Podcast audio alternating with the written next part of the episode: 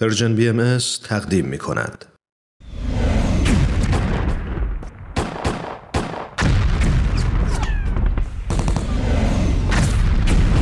معماران صلح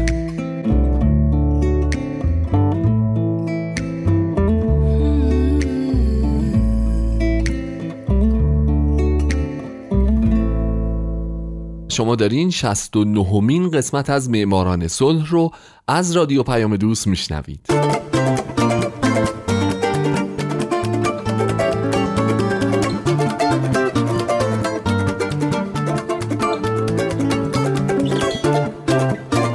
درود به شما فارسی زبانان این دهکده جهانی. من هومن عبدی هستم. به معماران صلح خوش اومدید. برنامه‌ای که اختصاص داره به برندگان نوبل صلح. اختصاص داره به زنان و مردان و سازمان ها و مؤسساتی که یا صلح دغدغه همیشگیشون بوده یا اگرم نبوده اونجایی که باید قدم بلندی برای صلح جهانی برداشتن و باعث شدن دنیای پر از جنگ ما بدتر از چیزی که الان هست نباشه.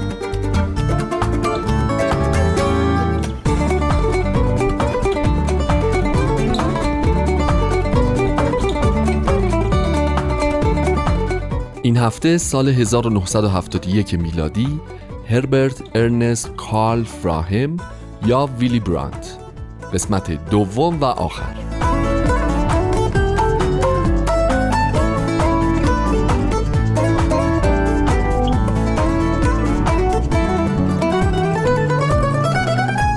اگه یادتون باشه من هفته پیش از زندگی ویلی برانت براتون گفتم. اینکه پدر و مادرش هیچ وقت با هم ازدواج نکرده بودن و ویلی هم هیچ وقت پدرش رو ندید. اینکه او هربرت ارنست کارل فراهم بوده اما چون در حزب کارگران سوسیالیست حسابی فعال بوده و نازی ها هم روش حساس شده بودن فرار می‌کنه میره نروژ و اسم مستعار ویلی برانت رو برای خودش انتخاب می‌کنه. همچنین گفتم براتون که چندی بعد میره سوئد و تا پایان جنگ اونجا میمونه و علیه نازی ها فعالیت می‌کنه. و باز گفتم براتون که ویلی وقتی دیوار برلین ساخته می‌شده شهردار برلین بوده و با اینکه خیلی تلاش می‌کنه این دیوار ساخته نشه اما کاری از پیش نمی‌بره. علاوه بر همه اینها به این اشاره کردم که او وقتی میشه صدر اعظم آلمان سعی می‌کنه با بلوک شرق در تعامل و توافق باشه و حتی یه بارم که میره لهستان تا سخنرانی بکنه برای مردمی که منتظر شنیدن حرفاش بودن این کار رو نمی‌کنه و به جاش پای بنای یادبود کشته شدگان گتوی ورشو گل می‌ذاره و زانو می‌زنه و به خاطر همین زانو زدن و البته تعاملاتش با بلوک شرق شایسته دریافت جایزه نوبل صلح تشخیص داده میشه در سال 1971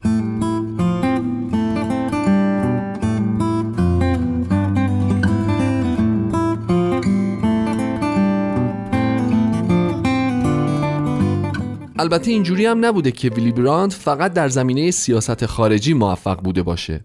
در دورانی که صدر اعظم آلمان بود آلمان با تحولات گسترده‌ای به خصوص تحولات اجتماعی روبرو بود. بعد از جنگ جهانی دوم این کشور با موج انفجار جمعیت روبرو شد و نسل جدید اصلا نمی‌تونستن با والدین خودشون که محافظه کار، بورژوا و سختگیر بودن کنار بیان.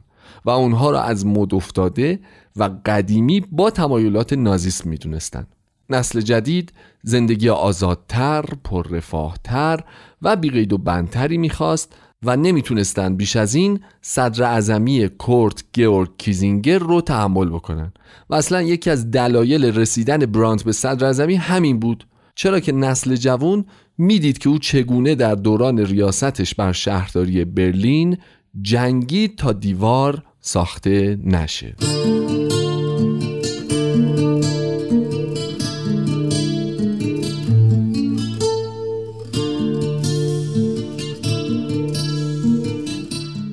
برانت در زمینه اصلاحات اجتماعی، حقوقی و سیاسی میشه گفت دست به یه انقلاب زد. این رو میشه از اولین سخنرانیش به عنوان صدر اعظمی دید که گفت ما می‌خوایم برای دموکراسی بیشتر قمار کنیم. سخنرانی که به شدت باعث محبوبیتش شد به خصوص در بین دانشجوها. او در دوران صدر اعظمیش بر آلمان بودجه آموزش پرورش رو از 16 میلیارد مارک به 50 میلیارد مارک افزایش داد و همزمان از هر سه مارکی که خرج می کرد یک مارکش رو به اهداف رفاهی اختصاص می‌داد. علاوه بر اینها برانت بودجه بیشتری به مسکن، حمل و نقل، مدارس و ارتباطات اختصاص داد. کشاورزان رو حسابی پشتیبانی کرد اقدامات وسیعی در زمینه گسترش بهداشت در کشور انجام داد و کمک های مالی زیادی به ورزش کشور کرد به طوری که روزنامه نگار و تاریخدان مشهور آلمانی ماریون دونهوف میگه مردم رو حس سراسر تازه‌ای برای زندگی در بر گرفته بود جنون و هیجان برای اصلاحات در مقیاس بزرگ همچون آتش زبانه می‌کشید و بر مدارس، دانشگاه ها، دولت و قوانین خانواده تأثیر میگذاشت.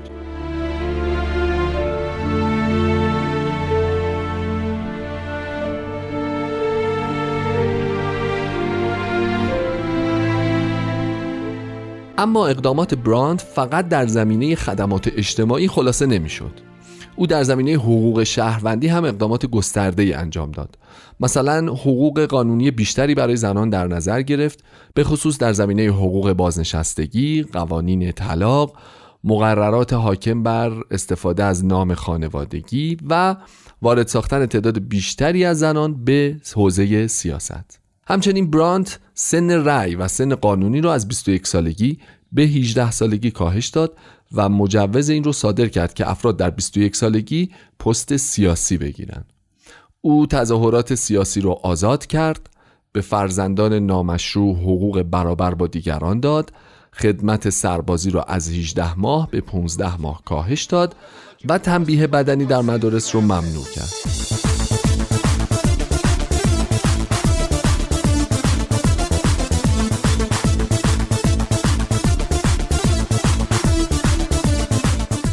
با وجود همه کارهایی که ویلی برانت برنده جایزه نوبل صلح سال 1971 برای آلمان انجام داد اما سیاست شرقی او باعث شد که در سال 1972 دولتش تا آستانه سقوط پیش بره و با وجود اینکه حزب او اکثریت رو در مجلس از دست داده بود اما در عین ناباوری برکناریش رأی نیاورد و او همچنان در مسند قدرت باقی موند. از طرف دیگه خیلی از اصلاحاتی که براند در پی انجام اونها بود با مقاومت مقامهای ایالتی روبرو می‌شد.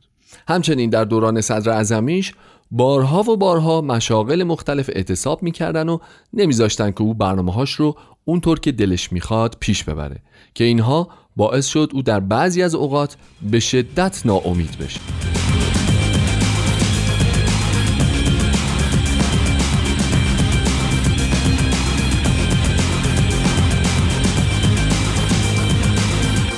اما ماجرایی که نه تنها باعث ناامیدی که یه جورایی باعث بیابرویی او شد مربوط میشه به سالهای 1973 و 74 یکی از دستیاران شخصی و بسیار نزدیک به براند شخصی بود به نام گونتر گیوم.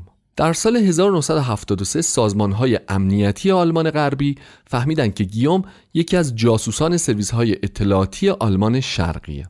اونا برانت رو از این موضوع مطلع کردند ولی ازش خواستن تا طبق معمول به کار با او ادامه بده و حتی براند با گیوم به تعطیلات خصوصی هم رفت. اما یک سال بعد وقتی گیوم دستگیر شد خیلی ها در آلمان او رو سرزنش کردند که چطور یک جاسوس کمونیست رو کرده دستیارش و متوجه این موضوع نشده. این واقعه فشار بسیار زیادی بر برانت وارد کرد و بالاخره مجبور شد در سال 1976 از صدر اعظمی آلمان کنارگیری کنه. اما با وجود این شکست بزرگ با پایان صدر اعظمی براند آلمان غربی دارای یکی از پیشرفته ترین سیستم های رفاه عمومی در جهان شده بود.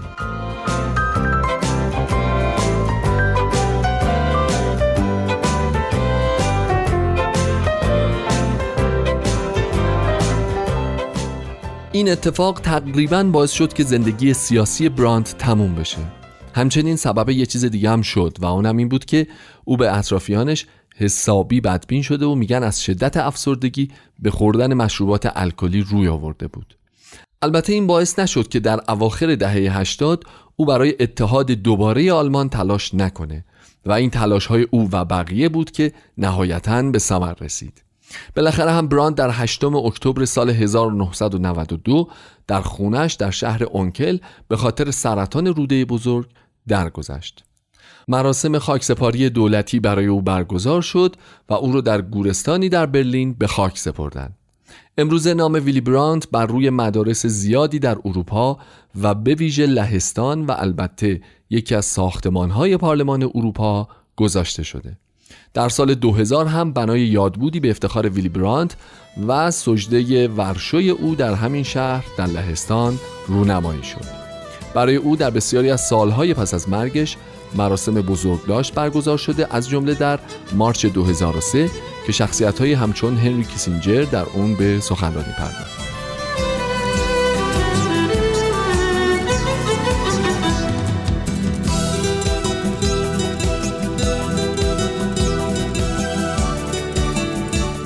دوستای عزیز مرسی که به برنامه این هفته معماران صلح هم گوش دادید. از اونجایی که در سال 1972 هیچ کس برنده جایزه نوبل صلح نشده اما در عوض در سال 1973 دو نفر برنده شدن من در برنامه هفته بعد به زندگی یکی از این دو خواهم پرداخت. با این آرزو که من هومن عبدی امیدوارم شمایی که الان شنونده برنامه بودین در آینده یکی از برندگان نوبل صلح باشید. شاد باشید و خدا نگهدار.